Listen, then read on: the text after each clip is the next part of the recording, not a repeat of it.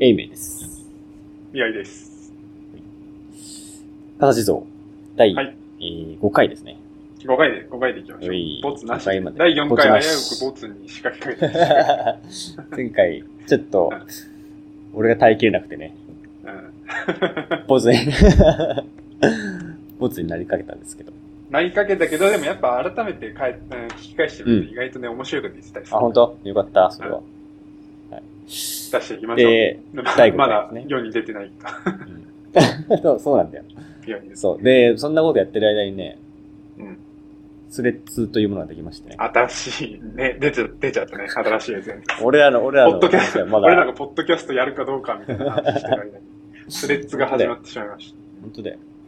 た。始まってしまいましたよ。始まりましてね。うん。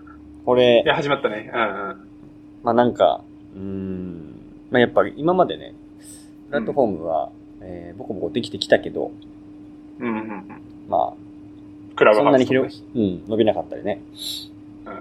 うんクラブハウス懐かしくないもん。もう懐かしいね。もうね。あれ何やってんだろうね俺、な、どうなんだろうね。できた？俺、俺はさ、なんかしょ、あれ招待制だったじゃん、確か。はいはいはいはい。SNS。あれ招待来なかったから、俺結局始めてないから、もう俺の中ではもう消え去った。あ、そうなんだ。そうかう。んいや、お俺は、なんか一応始めたけど、なんか、まだやってる人いんのかな、あれ？いないんじゃない？も もういないよね。う。もう、もういないよね。どうなんだろうね。いや、なんかスレッズには頑張ってほしいよね。だからそのクラブハウスにならないよにそううそうそうそう。でもなんかそのさ、もう誰も使ってないけど、実はコミュニティの中で、まだ使ってますっていいのかな？いや、あると思う。なんかさ、斉藤さんとかタンブラ使ってる人いーとかるのかなってあったじゃん。タンブラー。タンブラタンブラーって読み方合ってるかな？タンブラー。なんかさう、ん写真、ーなんかさ、写真家の人たちとかでさ、なんか写真をずらーっと上げる、まあ、ブログみたいな形でさ、なんかタンブラー使ってるのよく見て。へなんか多分そういう、その、ニッチな、あー層に、コミュニティうんうんでは、なんか盛り上がってるみたいな SNS はあんのかもしれない。ー。うん。いや、それはもうなんかあの、イラストレーター界隈でも、そうそうそうそうスケブ？スケブっていうなんか SKEV みたいな、その、うんうんそうそうそうそう。やつよね。やっぱ SNS は今いくらでもあるからね、やっぱね。うん。ねゲームだったらね、まあ今俺我々も使ってますけど、 Discord とかね。 Discord もね。あ、確かにこれもそうだね。SNS。なんかこれ部活みたいな使い方してる人多いよね。部室か部活？部室。部活っていうか部部室そうそうそうそう。なんか、仲いい人たち集まって、ダラダラと喋りながらゲームしたり、なんか、片方では、ね。その、 Discord のさ、部屋は、部室という部屋は、えー一個同じで抱えてるけど、それぞれになんか、話す場所ができて、その部室の中の隅っこ同士で話してる。こっちではゲームしてる人がいて、こっちでは映画見てる人がいて、はい。こっちではただ雑談してる人がいて、みたいなね。はいはいはい。なんかあの使い。い方できるのいいよね、と思って。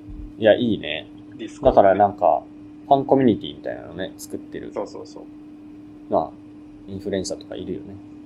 うん。いや、そう。なんで、まあ今日はですね、まあその。新しいプラットフォームができて、できました。まあ、それにまつわる話をしたいなと思っております。よろしくお願いします。お願いします。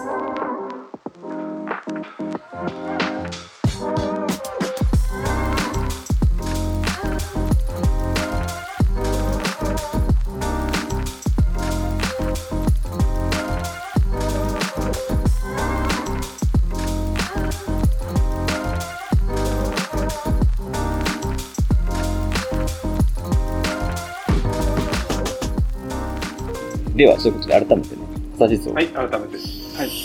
なんですけども、形地蔵って何でしたっこれは何なのかという話なんですけどね。まあこれ、これさ、まだ、それさ、これ、ちょっとさ未だに決まってないんだよな。笠地蔵さんまだ出してないじゃん。これさ、うん俺一つなんか、俺おもし、いいなって思って、なんかこうやって出してないの？この、い今5回目か撮ってる。で、はいはい過去に10回お蔵入りの分があって、だ計15回目なわけじゃん、これ。で、うん1回も世に出し出してないわけ。だけど、うんこれ楽しい、楽しいじゃん、この笠地蔵。楽しいからね、そうね。15回も続いてるわけなんだけどさ。いや、そうです、そうです。あの、楽しい、自分たちがさ、楽しいって思ってるコンテンツがさ、プラットフォームにまだ見つかってないっていうのはなんか嬉しくない？確かにね。絶対にさ、それ今さ、なんか YouTube でどんなになんかそのに、なんか再生回数一桁とかの、かつ自分にヒットした面白うんいうん。動画を見た、見つけたとしてもさ、それはもうもちろうんその YouTube に見つかってはいるわけ。はいはいはいはいはい。でもさ、やっぱ、そうね自分たちで作って、かつうん世に出してない場合は、うんうんうん。その、プラットフォームにまだ見つかってない自分たちの面白いコンテンツができてる。確かに確かに確かにね。これ、かさじとちょっと面白いなって、嬉しいなって思。まあでも世に出していきたいけどね。もちろんね。オフライン状態を続けるかどうかってそう、話。ずっとオフラインでも面白いんだけど、まあ出していきましょうよ。そうねまあ。こういうなんか、そうだね。じゃあ今日は俺から、俺が言うとすると、ああ、いいね。たまにはね。心地よい、この心地よい雑談。なんか自分たちが思ってる、普段思っていること、今回だったらスレッズっていう新しい SNS ができましたみたいな。うん。えー、なんか一つのテーマとかに絞って、なんか普段自分たちが考えていることを、こううんうん。なんか保保存する、アーカイブとして残していく場所。だからアーカイブが目的だから、必ずしも、えー世に出す必要はないけども、まあ、せっかく撮ったんだったらいつか世に出しましょうよっていうことで頑張って、そうですね編集と、あの、ええ手を、外側をね、作ってるわけですね。はい。作ってますじゃあ頑張っていきましょう。はい、お願いします。そうそう。で、まあ今回はそのスレッズの話ということで、うんうん。まあ、なんか、まあ、ツイッターとまあよく似たい、似ているプラいやットフォーム、めちゃくちゃもうほぼ一緒。似てたね。なんか、うん、ほぼ一緒だったね。ほぼ一緒。あれぐらいかな。あのー、自分のさ、フォローしている人だけをタイムラインに表示は多分まだでき、まだこれからできるのかもしれない。で、うんそ。こだけ大きな違いはあったけど、基本的ななんか構造はほぼツイッターだったね。そうね。DM もそうだし、メンションもできるのかな計画立ててるみたいな感じで、で、まあ、イーロン・マスクが訴えるぞみたいなね、話が今出てますね。パクリだってね。そうそうそうそう。まあそれは危ないもんね、ツイッターね。それは。そうそうそうそう。で、なんか友達に聞いた話なんだけど、なんかイーロン・マスク側は、なんかもう史上最強の弁護士軍団を作ってるらしくて、今。かっこいい。そう、だから、面白いね。ジャンプ、ジャンプみたいになってきそうそうそう。だからなんか何を元に、その、うん。スレッズ叩くのかっていうのが、今すごい話題らしい。まあそうですね。弁護士としてはそこが腕の見せ所だそうそうそうそう。やっぱ弁護士、弁護ってその過去事例をもとに、過去こういうものに関しては違違憲だったのでダメですとか、違法だったらうんうんうんダメみたいなことを過去事例から参照するから、うんうんうん。何を持ってくるのかっていうのがす面白がってる人がいるらしいみたいな話。いや、面白いです。確かに。そうそうそう。で、まあ、なんかそのそれに絡めて、まあ、俺が思ってることで言うと、うん。なんかすその好きなメディア論みたいなのがちょっとあって、なんかその、まあ、プラットフォームが、まあ、人の言葉を作るみたいなやつなんだけど、はいはいはい。うん。で、まあ、わかりやすく言えば、ツイッターであれば140字で、えー、だったりとか、まあ、インスタだったら、まあ、写真とか動画が、まあ、比較的中心なメディアで、とかっていうのが、まあ、それぞれ特徴がもちろんあるんだけど、うんやっぱそのプラットフォーム側のルールによって、まあ、俺たちのいろんなものは、まあ、決められてて。で、それによって、なんか経済とか社会まで動いてるよねっていう話なんだけど、そう。で具体例で言うと、なんかインスタだったら、なんか昔はそのフィードが、あの、スクエア型だったんだけど、まあ今は縦長になってますよと。より占有面積が大きくなってると。で、そうすると、今までこのスクエアの時は上からこのすあのスクエアに皿を置いて、丸い皿とか置いて、こう、スクエアにこう、はまるような絵っていうのが強かったんだけど、えー、今縦長なんで。対称性とかねそうそうそう対称的なやそうそうそう。とかから、まあ、縦長になったんで、まあ、例えばなんか、まあ昔からあったような気もするけど、なんかレモン、レモンがめっちゃ伸び、伸びてるレモンサワーとかさ、あれは多分昔から、昔からあった。えーっとえーっと、あとまあ、めちゃくちゃ伸びるチーズとかね。えーあとは、韓国ブームあとは、あの、チーズを上から巻く人とかね。ああ、やっぱまあ、そういうのとかねこういう人首の長いキリンとかね。そうそうそう。まあなんかそれ、まあその、フォーマット側に合わせて、まあ店も商品を作るし、ユーザーも、まあそれを、まあ、ちゃんと利用していくみたいなことで言うと、プラットフォームルール次第で俺たちって行動が変わっていくやんからね。うん、話は、なんかすごく面白くて、うん。なんかそれって、こう、人同士でもあるなっていうのをちょっと最近思うんですよね。人同士。そう、というのは、なんかこの、なんか喋っててさ、なんかこう、あ話しやすいなって人もいれば、なんだか、なかなか進まない人もいるじゃない？ああ、まあまあさまあ。うんそう当たり前なんだけど。なんかうんで、温度感というかね。なんかその、自然とさ、自分だけじゃたどり着かないような思考を、思考までたどり着くような人とかっているなと思ってて、うんうんまあそういうのって、うんまあなんか、物として扱うのは、まあ、よく、よくないというかあれだけど、まあそれは一つの相手の方に自分っていうものが流れ込んでいく。流れ、流れ込みやすい人みたいな。うん。うんうん。それは自分に合った形なんじゃないかなっていう、その相手がね。うんうんうんうん。うん。そういうのを思ったりして。なるほどね。うん。なんかそれって、そういうのを意識して生きていると、なんかこう、割と、なんだろうな、この人、まあ、つまりそのさ、自分で意思を持ってるんじゃなくて、その型に翻弄されてる人だなとかさ、思ったりする。ああ、なんか、うんああ。そうそう、なんかその、そう、なんか例えば、コミュニティ、その、コミュニティの言論に流されるみたいな。そうそうそうそうそう、なんかうん、これあの、哲学で言ったら、構造主義みたいなこと言うんだけど、うんうん。そのまあ実実存主義と構造主義っていうのが二二項対立であまあ大きくあって、実存主義っていうのは割と理性で自分が考えて何とかする的な話で、まあよ自分の人生を良くしていくにはどうすればいいかみたいな考え方なんだけど、うん。構造主義はなんかもう、こういう家庭環境であればこうなるとか、うんうん。こういう会社の状況であれば、こうなるみたいな、例えば学校内でいじめが起きる構造とかね、うん。そういう捉え方なんだけど、うん、なんかそことも紐づけて考えると面白いなとか思ったりして。うんうん、そう、なんで、まあ、スレッズは、まあ、最初の冒頭に戻ると、スレッズはなんかどんなプラットフォームになるのかっていうのがすごいそうね。気になっているなんかでもまずはさ、なんか、ひとまずツイッターに似てるから、ツイッターと同じ道はたどりそうな気がする。うんうんあ、で、なんかそれでさ、一つだけ思ったなんか違いもあって面白いなって思ったのはさ、あの、返信、あの、うん。一つの、おーあれ、スレッズは、つぶやき、ツイートじゃなくてなんて言うんだっけ？スレッドか。スレッドだね。スレッド？確かに。一つ、うんツイートに対応する言葉はスレッドでいいのかな？うんうん。多分。スレッドのさ、なんかに、なんかぶら下がる返信がさ、あのうんうん。ーインスタの返信ってさ、結構ちっちゃいじゃん。一つの投稿に対するさ、返信です。うんちっちゃい。うんなんかあれと多分親和性というか似てる感じで、そこまでへん一つ一つの返信が、ツイッターだとなんか一つのツイートっていう感じで、ああ、なるほどね。フォーカ。スされてる、その一つ一つの返信もフォーカスされてるから、なんか声が大きく感じるのよ、ツイッターって。例えばなんかニュース記事に対して何か、あーまあ怒りの感情で返信してるような人たちがいて、そその人たち、まあ、た、た、おそしたら同じぐらい、その、肯定してる人と否定する人がいたとしても、なんか、うん。その否定してる人の文字量とかが多かったら、なんかすごい、えー、情報量が多く受け取ってしまってさ、なんか、声が大きく感じてしまうんだけど、でもなんか、スレッズってなんか今のところはそういう返信がそこまで見えない。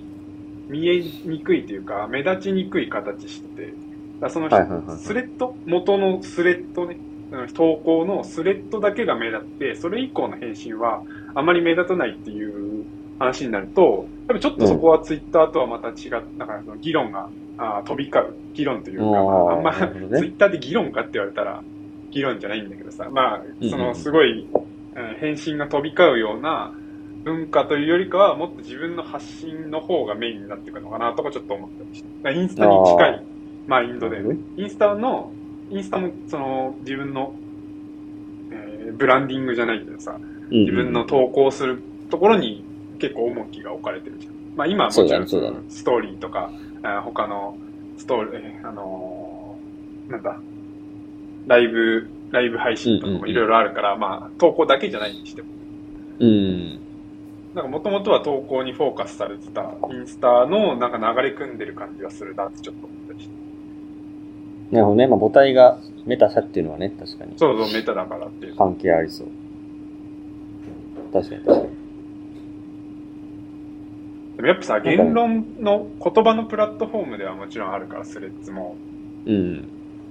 やっぱなんか、ツイッターと同じような悪いところも抱えてそう、もちろんツイッターって悪いところだけじゃなくていいところはめちゃくちゃあるんだけどさ。でもうん、それでもなんかうん、その、一つの、お例えばネガティブなツイートがあー拡散しやすいとかさ、うんうん。あのーなんか感情が集まりやすい、なんか怒りの感情を持ったツイートに対して、すごい、うんさらに、それのボルテージを上げるような返信が飛び交って、うんうんで、それを見ると、わあ、なんかここってすごい炎上してるんだなって、傍観者としても炎上を感じてしまう。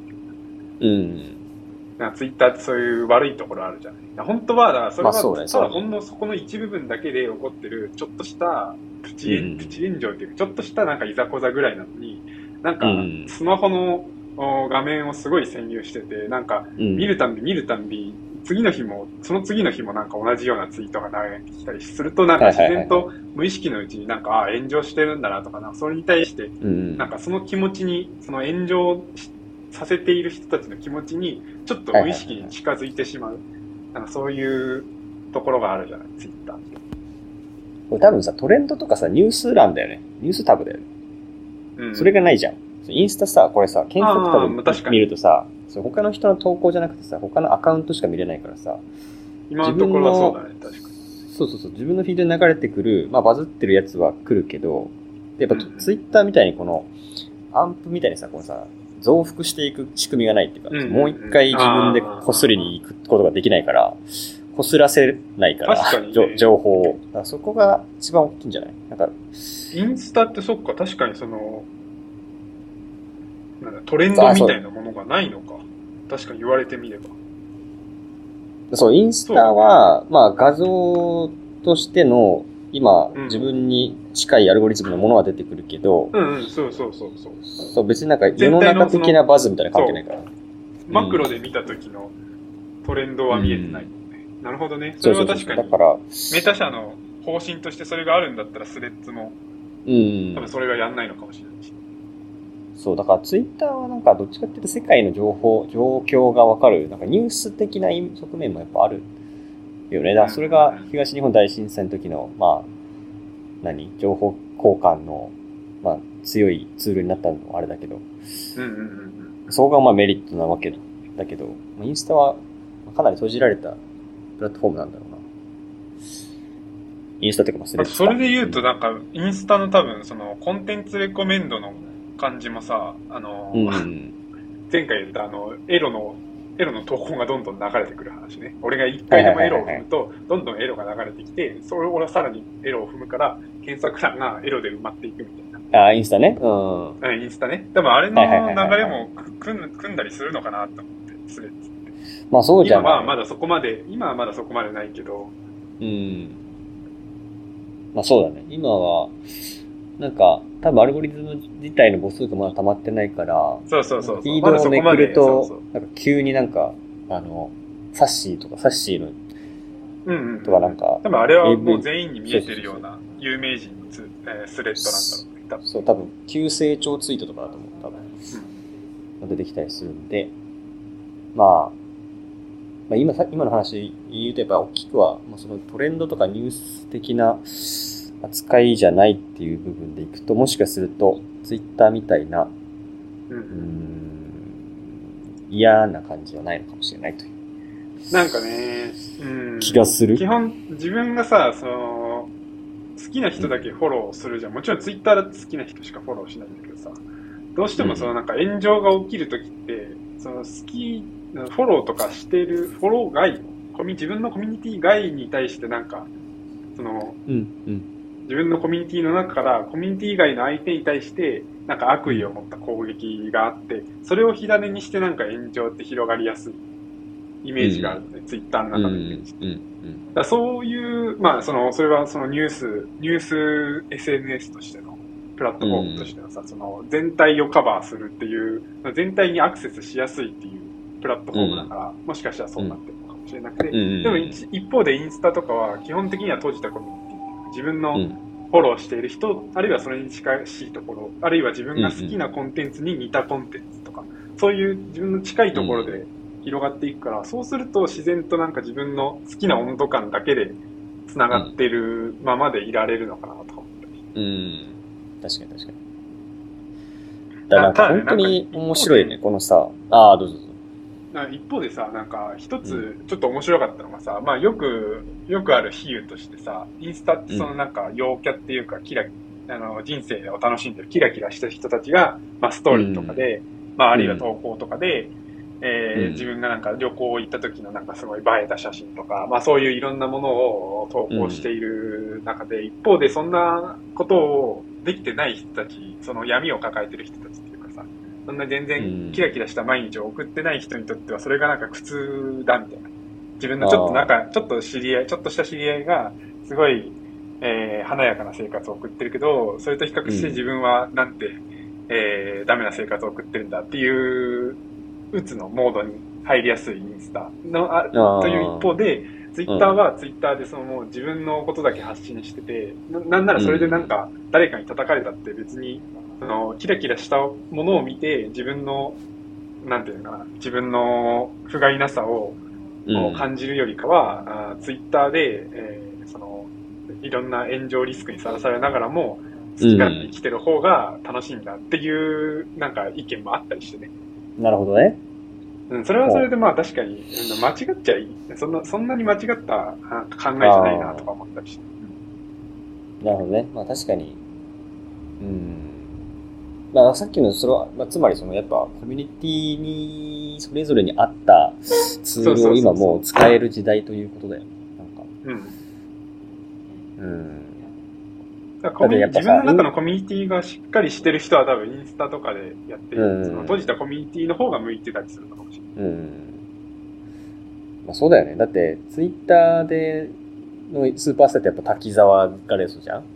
で、インスタグラマーは、うんまあ、ナオミ、渡辺直美でしょ？ああ、そうそうそう。TikToker は、みたいな感じで、まあ、それぞれの女王とか、スーパースターみたいなのが、そうだねヒ。カキンが YouTube でしょ？みたいな感じで、うんそれぞれのスーパースターが立てる時代っていうのは、なんかまあ面白いけど、うんうんうん。そうそう、だから、そうね。まあ、逆にあれだよね、インスタはさ、キラキラしすぎていて、まあ、そのなんかネガティブなはずなのに、それをこう全部隠されてるみたいなところに対する批判とかも、まああったりするよね。なんかスレッズもなんか、その綺麗すぎるから、なんか、こんなのは嘘だみたいな、その、誰が言ってるのかちょっと知らんけども、なんかそういうこともあったりするみたいで。スレッズでもなんか見てる限り、なんかみんなツイッターとつぶやいてるから、なんかあんま変わらない気もするけど、どうなんだろうう。ん。やっぱちょっと、ちょっとまだよそよそしさがあるスレッズに対して。どうなんだろうね。まあまあ、こ今後様子見だね。まだ1ヶ月も経ってないでしょ、スレッズ始まってから。まあそうだね。ほそうそうそう。なんか、今のところ別に俺なんか知り合いの人と交流はしてないんだよな。まあ、してる人は、あそうなんだ。まあでもなんか超たま、たまに、あ、じゃねえよ。超久々になんか、言葉を見てるなって感じするな、人の。なんか、ツイッターってさ、もうさ、誰もつぶやかないじゃん。なんか、まあ、つぶやいてる人はかかなり絞られてるけど、なんかう、ん。で、インスタはインスタでさ、なんか、ストーリーにコメントをこう書く人はいるけど、なんか文章だけを見ることってマジでないから、うんなんか、純粋な考えみたいなものを見れるのってすごいなんか、いいなって思う。なんか、うん。懐かしいなそれで言うとさ、それで言うとさ、あの、うんもっとさ、喋ってるのを聞く機会ないのよ、もうみんなと。ああね。みんなが、その、東京に住んでる人たちとかのさ、友達のさ、はい喋ってる言葉を聞く機会ないから、やっぱみんなポッドキャスト始めてほしい。えそうね、全員やってほしいよね。全員やってほしいだから。文字を見ないから、本ツイッターとかスレッズ始めてほしいのと同じよ。声聞いてないから、ポッドキャストやってほしい。うんねなんかさ、もう聞きたい、さ聞、きたいよね。なんか、その生の考えてることを、生の温度感で聞きたいよね。うんうんうんうん。そうだよね。確かに確かに。声の話で言うとなんかあれだね。そのさ、死ん死後のさ、人のさ、音声をさ、うんこう、うん楽曲作れるじゃん、今。だからその、ああ、あの、ビートルもうズで、著作権がフリーになったやつってこうん、そうそうそうそう。だからさ、なんか、オールナイトニッポンとかをさ、例えば、深堀俊、ボイスで流すとかもできるよね。そのさ。芸人のさ、音声解析してさ、うんうん。相方をさ、勝手に設定してさ、あるある。深堀俊と桜井俊太の、えー、オールナイトニッポンとかも作れるわけじゃん。え、めっちゃ面白くない？俺とね、日本ゼロとかやってもいいんだよね。そうそうそう、なんか、オードリーの神回とかをさ、うん 高校の同級生にやってもらうみたいな、ちょっと。今 YouTube とかでもいっぱいやってるもんうわめっちゃやりたいなその音声ソフト。あ、嘘？あ、そうそうそうそう。うんあるある。あのね、楽曲あるね一番人気なのよ。あの、ひろゆきと成田、ああー、漫才ね。ゆうすけ成田悠介ね。あ、そうだ、俺それ見てないよ、まだ。見た？いや、まあまあ、もちろんその、音声解析の技術が優れてるから、まあ、それっぽい、なんかそれに似た言葉で喋ってるんだけど、うんまあ、た単なるなんかミネットミームみたいな感じではあるけどさあー確かに、その、有名人のやつはそこまでそそられないけど、友達のやつってめちゃくちゃ面白い。そうそうそうそう。いや、面白そうじゃないだってさ、その、有名人の有名人カバーは別になんかそんなにでも。うん。そこまでなんか控えないけどいやさ、なんかただのね、ニコニコ動画感があるけどさ、友達のやつをできるってなったら一気に未来感増すね、近未来感。めっちゃ面白い。だって今までできなかったまあもんな、絶対それは。まあでもそれだけに、まあ犯罪も起こりやすいのか。なんか、まあまあもちろんね。そう、性被害ディープフェイクとかあったもんね。そうそうそう。ディープフェイクの時いっぱい見たもんな、俺。あ、本当恥ずかしながら恥ずかしながら。恥ずかしながら。恥ずかしながらやっぱ見ちゃうよね。面白いもんだって。ディープフェイクあ、。そうなんだ。調べたら出てきたんだ、俺。全然、調べてないな。出てくるよ、全然。まあ良くないから。あれは、あの、見る側も犯罪だからね。うんよくない。よくない。よくない、よくない。もう前置き聞いてないけどね、これ。前置きが効力、効力持ってないけど。なるほどね。まあ、それで、うん。まあスレッズの話、まあ、そんなもんか。ね。いやいや、いやいや。そんなもんかって、その勝手に終わらせないで。喋ろうぜ。まだまだ喋ることいっぱい。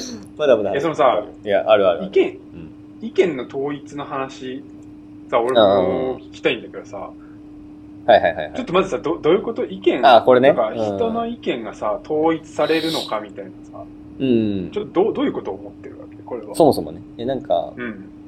その、SNS っていうのは、ね、ちょっと昔、その、インターネットがない時代からすればさ、その人と人をつなぐツールだったわけじゃない？本当は。うんうんうん。そうね本。当は。それによって、まあ、遠くにいる人とも、まあ、コミュニケーション取れたりとか、例えば芸能人と一般人が会話できるとか、そういったメリットがあったんじゃないかと。うん。うん。でも、まあ今、なんかその、アルゴリズムとかがさ、すごい発達すると、なんか自分がフォローした情報だけしか入ってこなかったりとかして、そうだよね。そうそうそう。まあ、なんか、そういうのはまあエコン、エコーチェンバー、その自分の発言と、まあ、近い発言だけがこう回っこう反響するエコーチェンバーって部屋の中で反響するんだけど、とか、フィルターバブルみたいな、そのバブルの中で自分の情報、あ、ち関連する情報しか回ってこないみたいなのが起きて、で、そうすると何が起こるかっていうと、なんか、タクシードライバーって映画見たことある？あ、見てはないけど。うん。うん。なんかその、まあ、なんか1970年代ぐらいのニューヨークの話なんだけど、まあ、なんかその人は、ちょっと今見たらめっちゃ面白いんだけど、なんか、まあ、タクシードライバーが、なんか大統領演説してる人に、のところに行って、殺人未遂する、するみたいな描写もあったりするんだけど、なんかその流れとかっていうのはすごい、えっ、と、この前の安倍首相の殺害の人とかとすごい似てて、なんか、うんこうもう一人で自分の思想をどんどんこう先鋭化させていっちゃうんだよね。そのなんか思い込みに、自分の思い込みもどんどん掛け算していってみうたいな。なるほど、ね。この人は、まあ、世界を悪い方向に持っていくみたいな考えが先立っていったらそこでもうどんどんどんどん 増幅していってみたいな。でそ結局じ実行までいっちゃうみたいな。うんうんうん。だからそつまりその、あ無敵の人って呼ばれるような人だったり、まあ陰謀論みたいなものに繋がっていくよね、うんみたいなことがあって、そう、SNS っていうのは、まあ、つまりそういうこう分断とかを作っちゃうよね、みたいな話がある。うん。うん。うんで、俺がその話をしてたら、まあ、ある友達から、なんかその AI が出てきたことで、それは、その意見の統一ってものが実現されるんじゃないかっていう話をしてて、まあ、これは、その、なんか今までのその分断が全部なくなるっていう話じゃなくて、その意見を統一させることができるっていうことなんであ、のー見せる情報をコントロールとかすれば、全員が全員同じようなあ情報だけを見つけていったら、どういずれ、その、うんうんうん。意見が同じ方向に行くだろうみたいな話よね。そう、的な話も一つあるし、あとは、その、今まで、そのなんだ、地球の存続とかに対して、まあ、それぞれの研究者が研究して、SDGs とかを掲げていたけども、その AI が発達、超す、超発達すれば、その火星とか木星とかに移動するとか、その今までの計画のその連度がもう超高まると。実現、実現可能性が超高まるので、その、人間がその共通の課題に対して、なんかもっとその、理解しやすくなるとか、うんうんえっと、その SDGs ってさ、なんかさ、言われてはいるけど、なんかどれだけできるのみたいな話があって、SDGs。うんうんそうそうそう。だからその、掲げる人もいるけど、まあそれについていく人ってそんなに、まあ、どれだけいるんだろうみたいな。その企業とかがさ、旗振ってやったりするけどさ、一般市民がじゃあどれだけその、あの、SDGs を内在化できてるかっていうか、インプットできてるかで言うとさ、めちゃくちゃ怪しい、怪しいところがあるじゃん。そうそうそうそうそう。だでも、その今後、その AI によって提唱される説みたいなものは、もうその確実性が超高いから、うんうんみんなそれを実行しやすいんじゃないかっていう話。うん。なるほどね。船に乗る人が超多くなるんじゃないかって感うん。じ。そうそう、乗りやすくなるっていうか。だから、実現できるんだったらやりますわっていうさ、そのさ、ハードルが低いみたいああ、AI のおかげで。な。ハードルが低くなる。ううんんうん。なるほどね。みたいなことを言ってて、そうするとじゃあ、地球の存続に向けてやるべきことはこれですって AI から言われたとしたら、じゃあ政府が、まあ、本当にこれやればよくなるんでやってくださいみたいなことが起きて、うん、みんな乗り込みやすくなるんじゃないかみたいな話を、まあ、その友達は、まあ、嫉妬しててさ、なんかさ、AI、いや、わかんない。その先のことは誰にもやっぱわかんないからさ、想像しかできないけどさ、なんかうん、うんうん。AI ってね、やっぱ今そういう危険性が先にちゃんと出てきたから、そこに対処しましょうっていう議論がもちろん今あるんで、その AI を、えーうん。脅威の存在とするんじゃなくて、きちんと人間と対等な関係で、対等な関係というか、人間を補助するような、あー役割にとどめて、えー AI が人間を超えるようなことがないように、えーうんマネジメントしていこうみたいな流れではもちろん今あるの。で。で、うん。なんかこの間なんか、どっかの国際会議みたいなやつで、AI がなんか記者の質問に答えるみたいな時に、うん。えー記者が、まあ、あれはパフォーマンスだけどさ、あれはパフォーマンスだ記者がなんかその AI、そのロボットのね、AI に対して、あなたは人間の脅威とおなるような存在あー、人間の脅威となり得ますかみたいな質問をした時に、いいえ、そんなことは絶対にありません。私は人間の、お私たち AI は人間のお仕事をあくまで補助する役割であって、えー助け合って、えー人間がより良い豊かな社会にななっていく手伝いをするうだけですみたいなことを言ってうんうんて、AI がね。まあ AI が言ってたっていうか、まあ、んあの、そう言わせてるわけなんだけど、でもなんかそういう、なんか方向には今行きつつあるからさ、なんか、AI がその人間を超える認知を持っていて、その AI があー言う、例えばその政治の話じゃないけどさ、AI がこういうふうに示し、その政治でこういう政策をしましょうみたいなことを示して、それを鵜呑みにもちろん人間がやることはまあないんじゃないかなって思う。その、あくああ、まあまで一そうそう、判精査断材料。すると思うよ。うん。うんそうだと思う判断材料。うんうん。あ、そうそうそう。だから、まあ、そうなると、はんそう判断材判断材料ってなると、やっぱそこに考える人間がどうしても出てくるわけだから、うんそうすると、意見の統一というか、なんていうかな、いろんなことを考える人がいてっていう、今までの社会は変わらないんじゃないかな。うんうんうん。な、俺もめっちゃ一緒。うんそう。だからそこの統一は、なんか、その AI がうんぬんであ、うんぬんに関わらず、無理だろうなって思ってて、例えばなんかさ、その、じゃあ仮に明日、なんか地球最後の日ですと。で、なんか火星に全員行くことができますみたいな。もうこの船に乗ればみたいな言われたとしてね。実際、なんか、いや、私はもう、残りも少ないので、地球で最後暮らしますっていう人は絶対いるじゃん。とか。まあそうだ、いるだ。そうそうそうそう。だから別になんか、良い生活がさらにできるかもしれないけど、別に私はもう悔いないですみたいな人いるわけじゃん。うん。そうそう。なんかそれっていうのが、それぐらい、まあ今のは大きな命題だけど、それ以外でも至るところで起きていて、うん、だからなんか、うんまあ、統一しようとすること自体が不可能なんじゃないのかっていう話を思ってた。ああ、まあそういうことね。統一することは不可能なんじゃないかっていうことで。んそう。俺もそう思うな。そうそうそう。うん、だその上で、まあ、なんか最小公倍数みたいなところをみんなで良くしようみたいな、ぐらいの話なんじゃないかっていう感じで。うんうんうん。で、なんかそれを思った時に、なんかそ、それを、そう考えてる人ってどれだけいるんだろうって思ってて、なんか結構さ、頭いいというか、まあ、権力を持った人がさ、いや、俺たちは意思統一できるんだみたいなこと言ってたらさ、怖いよなっていう。まあでも、プーチンとかっていうのは別にそれに近しい存在なんじゃない？ああいうあ、もう一回。もう一。プープーチン、プーチン、プーチン。あ、プーチンね。あ、そうそうそうそうそう。そうで、この前、なんか YouTube 見てて、えーっと、なんか今その現代哲学思想の中でうん。一番の機種みたいな人がさ、あーなんて名前だっけな。ちょっと待ってね。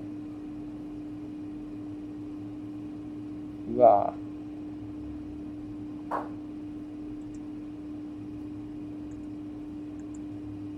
うーんなんかフランス哲学の現代哲学者で、なんかもう、あ、マルクス・ガブリエルさんって人だ。うん。そう、この人なんか、世界的哲学者みたいに言われてんだけどさ、まあこの人が結構、その、なんだっけな、なんか窓から赤ちゃんを投げることは、絶対にダメですみたいなこと言ってたのよ。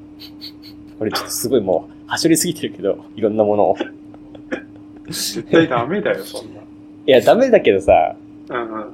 果たしてダメかってなんない？いや、なんか、そこをさ、それイコールさ、絶対的な倫理があるってことじゃん。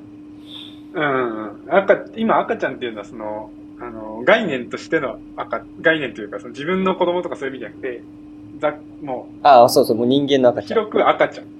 そう、なんか、それ、どういう文脈かっていうと、なんか AI が、じゃあこれだから発達して、この人間のロボット、ペットとかになっていくとして、AI を、じゃあ、窓から投げても良いですか？って言ったら、うん。その人は、マルクス・ガブリエルさんは全然 OK って言ってたの。ええ物は大切にしよういや、もうすで、いや、あそれ、それ、それ、そう。だからか、生き物として認識するかみたいな意味で。ああ、そういうことね。うんうん。で、赤ちゃんは絶対ダメっす、みたいな。そうそうそうそうそうそう。みたいな話があってさ。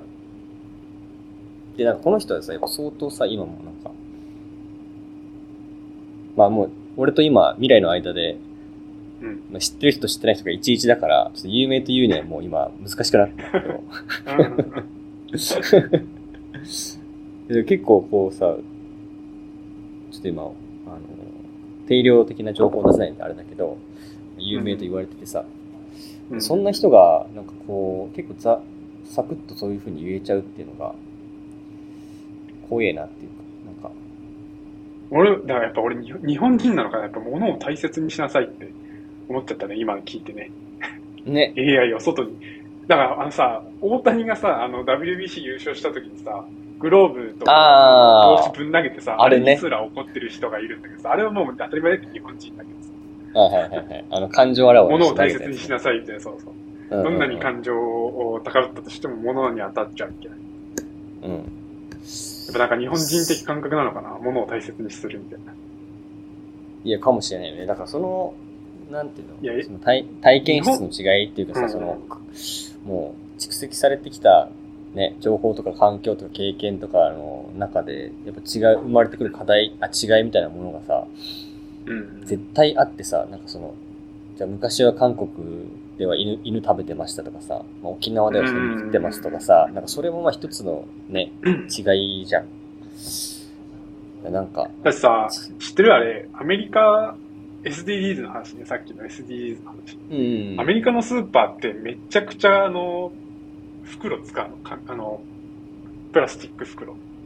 うん。あのー俺があのアメリカ留学してた時に、まあスーパー行くんだけどさ、その時にキャベツ一玉、えー、玉ねぎ、トマトぐらいの、ほんともううん両手でお全然収まるやつで、もう袋うん一回使っちゃうんだよ。でしかも、うん袋30ぐらいです。おーい。30にして、キャベツ、トマト、玉ねぎ入れて、はい、OK。で、次の、あの、カゴに入ってる、じゃあ次の牛乳と卵と、えーえーパスタとか入れて、はい、次って。まあ、うんうん1回のさ、買い物で、うんレジ袋10枚、15枚ぐらい。え明らかに SDGs じゃない じえださ。日ね。本がさ、なんか、えあの、コンビニのレジ袋廃止しましょうって言ってさ、ちょっとずつ頑張ってる SDGs さ、絶対アメリカに言った方がいいよ。確かにね。そうアメリカがなんか、かそういうものを大切にするみたいなことをさ、はいはいはい。考えた方がいいよね。確かに確かに。SDGs の話だけで言ったらね。確かに。でもだからまあそういうふうになんか国によってなんか全然感覚って違うよね。で、そうそうそう。そのなんか感覚が違いますっていう話さ、誰もしたくない なんかさ、もっとさ、大統領とかがさ、いや、まあそれは戦争も起きるわ、みたいなさ、その違うんだもん、みたいな話をさ、違うんだもんだってね。してくれよって思うんだよね。そこそうだよな、今違いを認めましょうっていう世界なはずなのにね。のはずなんだけど、ね。そうだよね。多様性の世界のはずなんだけど。そう、でも、でもやっぱさ、ど、どっかには持っていこうとしてる勢力とかやっぱあるんだよね。いやでもだから、だから戦争が起きるわけでしょその自分の言ってることが正しいんだとか、自分の言ってることをなぜお前は聞かないんだって言って、進行していくわけだね。大義名分として。そうなんだよ。それが怖いよ。だからその、口ではさ、多様性と言いつつさ、本当はこの、ね、西洋倫理に持っていこうとしてるとかさ、まあなんかう、んあるわけじゃん。でもちょっとずそつ、でもちょっとずつさ、なんかやっぱ、その S- SDGs と多様性が言葉として根付いてはきたからさ、今後うん。10年間、50年間、100年間ぐらいではなんかもうちょっといい方向に行くんじゃないかなって楽観視してたりするんだけどね。うん、いやまあね、まあね。まだやっぱ過渡期な感じするけどな、やっぱ。うん。そうは言ってもダイバーシティが言われてから10年ぐらいでしょ。うんうんうん10年ちょっうん。とぐらい。そうね、そうね。うんやっぱまだなんか人の心が変わるにはまだ早い気がする。いや、そう、なんかよさ、これさ、ステップが多分あってさ、まずその人は違うよね、みたいな話はあって、例えば人種の違いとかっていうのがあって、LGBT とか違いがあるっていうのをまずうん知るみたいな話から、なんか、それにじゃあ実際手を打つってところもあるけど、そもそもそのさ、一人の人間の中にもさ、あるじゃん。なんか、こいつをさ、そうき、キモって思ったりとか、うざって思ったりしちゃうさ、心とかはさ、もう、それはし、絶対にさ、消せないからさ、なんか、その、なんて言うんだろう、一人の人でさえ、まあ、一年後ぐらいにはめっちゃ悪い人になってるかもしれないとかさ、そういうこう、うんうんうん。ってことは、つまりなんか、多様性として全員違うんだけど、なんか全員一緒でもあるよみたいなさ、うんうんうん。その、みんな多様性を抱えている生き物だよ。うんうん、そうだから、なんか、違うからじゃあもうそれ以上は、その、ね、分断したままにしないといけないとかさ、ありそうじゃん。ちょっとふわっとした話してるけど。いやでもそこいや、でもなんか、いや、それがさそこをさ、なんかプラットフォームが手助けしてほしくないなんか、こんだけ SNS が発達してると。そうなんですよね。うん、うん、うん。うん、うん。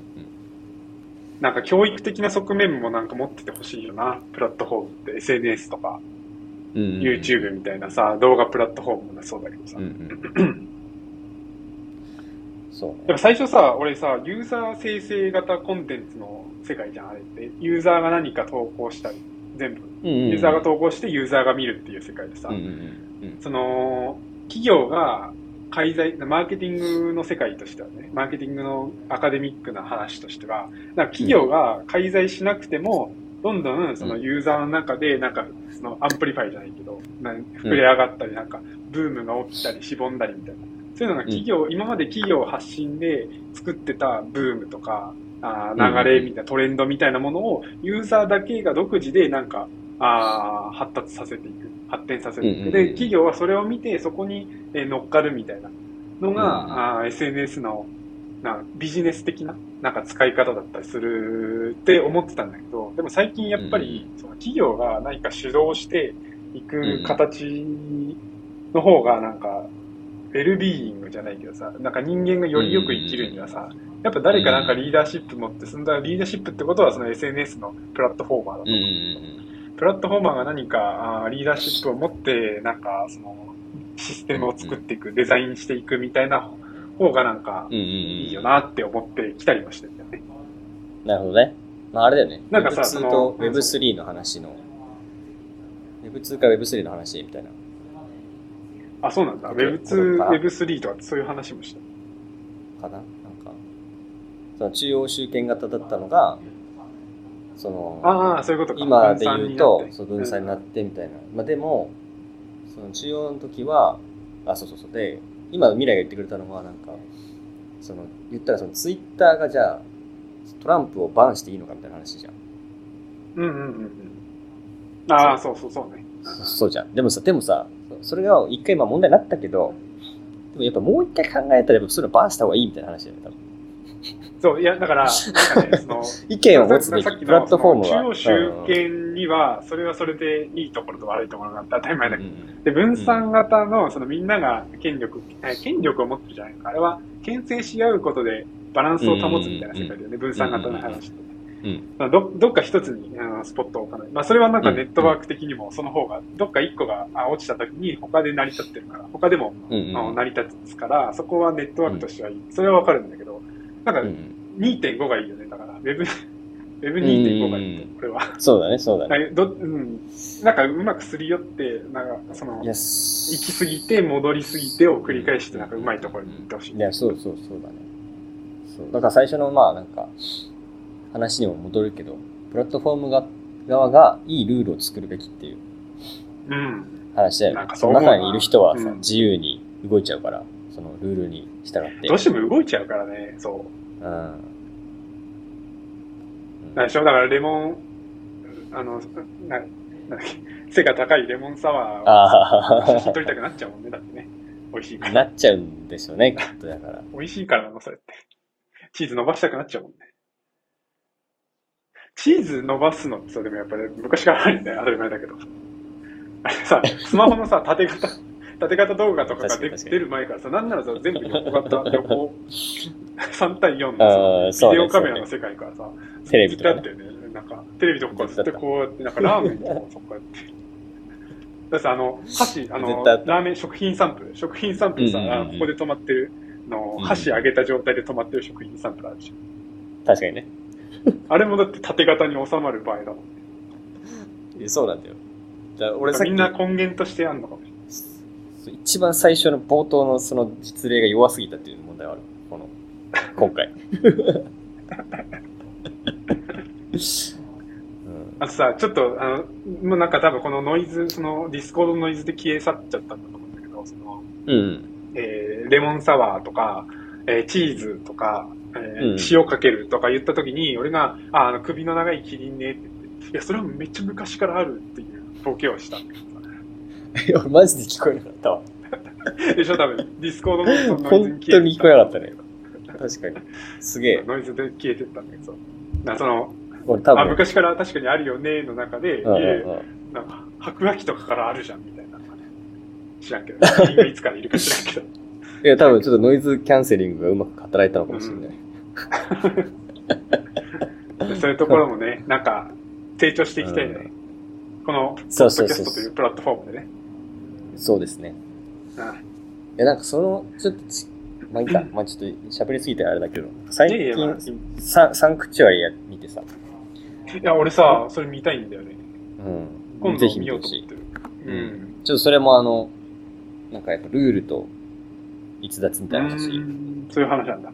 まあ、と、まあ、しきたり、しきたりと、あはいはいはい。みたいな、ちょっ相撲界の話なんで、そうです、そうです。なんで、すごい、そうそう、あの、女の人は土俵に上がれないみたいなね、話とかね、うんうんうん。的な、女人禁制的な話も入ってきたりとかして、ぜひ、ぜひぜひですね。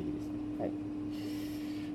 で、まあまあちょっとまとわりないないけども、な可愛い人使いに行こう。うん、い今、や、いいんだよ。なんかもう話してる内容自体がい。すごい面白かったからね、めっちゃ。うんうん。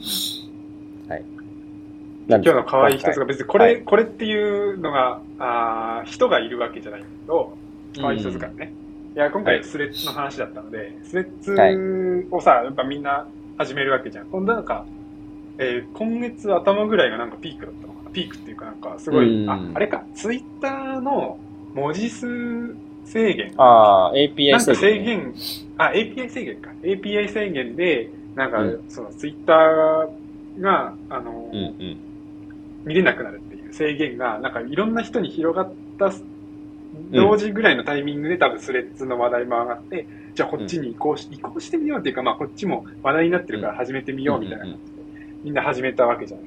うんうん。でさ、その、あこれ、その、なんか、俺らのこのさ、ポッドキャストの第1話で言ったさ、あの第1話っていうことによって、だ俺らは今まで10回分そうため撮りしてるのに、で、11回目なのに、なんか、第1話のよそよそしさを感じてしまったという、第1話の魔力を俺ら感じたわけじゃん。で、俺ら第1話の魔力があるという説をさ、提唱してるんだけど、これスレッズにもあったなって思って、スレッズにもあったなと思って、俺は。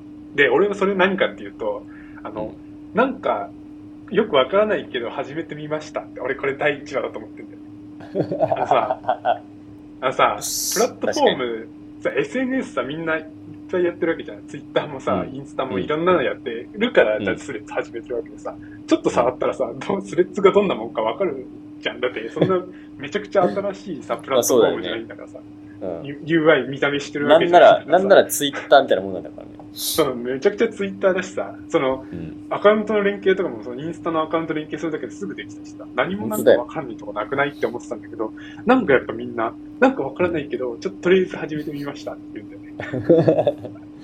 枕言葉ね。俺、あれ第1話だった。第1話だったって言うんだよね。確かにこれは、可愛いな。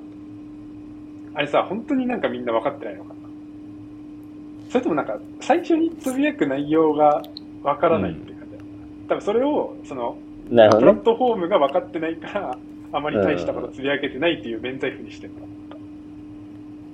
そんななんか、かしこまってんだみんな。だって、分かんなかった？エイミーさ、その、スレッズ始めた時さ、何か分かんないことあった？ないよ、全く。ないよ、ないよね。分かんないことないよね、別に。こんな長年、そ10年以上うん SNS 使ってんだからさ。やっぱ面白いね。なんか、確かに、本当に分かってない人もいるかもしれないし、やっぱその恥の文化としてのなんか、義務教育で習ってるわけでもないのになぜか俺たちが、デフォルトで入ってる、備わってる機能。恥の文化ね。う最初からやっぱ、あの、なんか、凝ったツイートするの恥ずかしいのかな、みんな。ん。ね。ツイート満勤の。満勤のね、やっぱい一個目ってなんかすごい俺は力入れたくなっちゃったんだけどさ。面白いね。初書き子どもも。やっぱその大会の魔力っていうのは、こう、今後もちょっといろんなところで見つけていきたいね。見つけていきたいよね。うんなんかね年重ねるごとに興奮度が増す気がするわ、それを発見した時の。第1回だってなった時やっぱ恥、恥の文化は一つあるんだな、やっぱな。一つそうだね。キーワードは恥ですね。なんでだろうね。第よそ1回。うん。面白いな、やっぱ。え、でもさ、さこれさ、これさ、じゃあさ、勝負させていかない？なんか俺たちのさ、やっぱさ、一番面白いじゃん。だって、一回もまだ世に出してない第10回を撮って、新第1回を撮るっていう、なんかもう、なんていうのこの、俺らの中だけでさ、やってることなのに、うんうん。やってることはなのに働いてるわけじゃん。こそれがさ、今んとこさ一番面白いさ、し、一番面白い第一話第1回の魔力としてのさ、うん説明、概念の説明になってるじゃん。うんこれと、やっぱじ実例、は実例か判例でもいいけど、うんうん。なんか戦わせていきたいこれ。うんなるほどね。いいね。これはちょっと引き続き可愛い人図鑑、あるいは第1回の魔力のコーナーとして。うん。これはちょっと面白いわ、やっぱ。ちゃ緊張してたもん。ね 何なんだろうね、本当に。まあ、逆に言うとね、す新鮮な気持ちで楽しめるということですからね、人生を。はいはいはいうんこれで10回取ったらまた21回目は第1回としてやってしまう。そうだね、そうね。また踊るとしましょう、みんなでっていう。はい。うん面白かった、今日も。面白かったです。ちょうど1時間ぐらい。はい。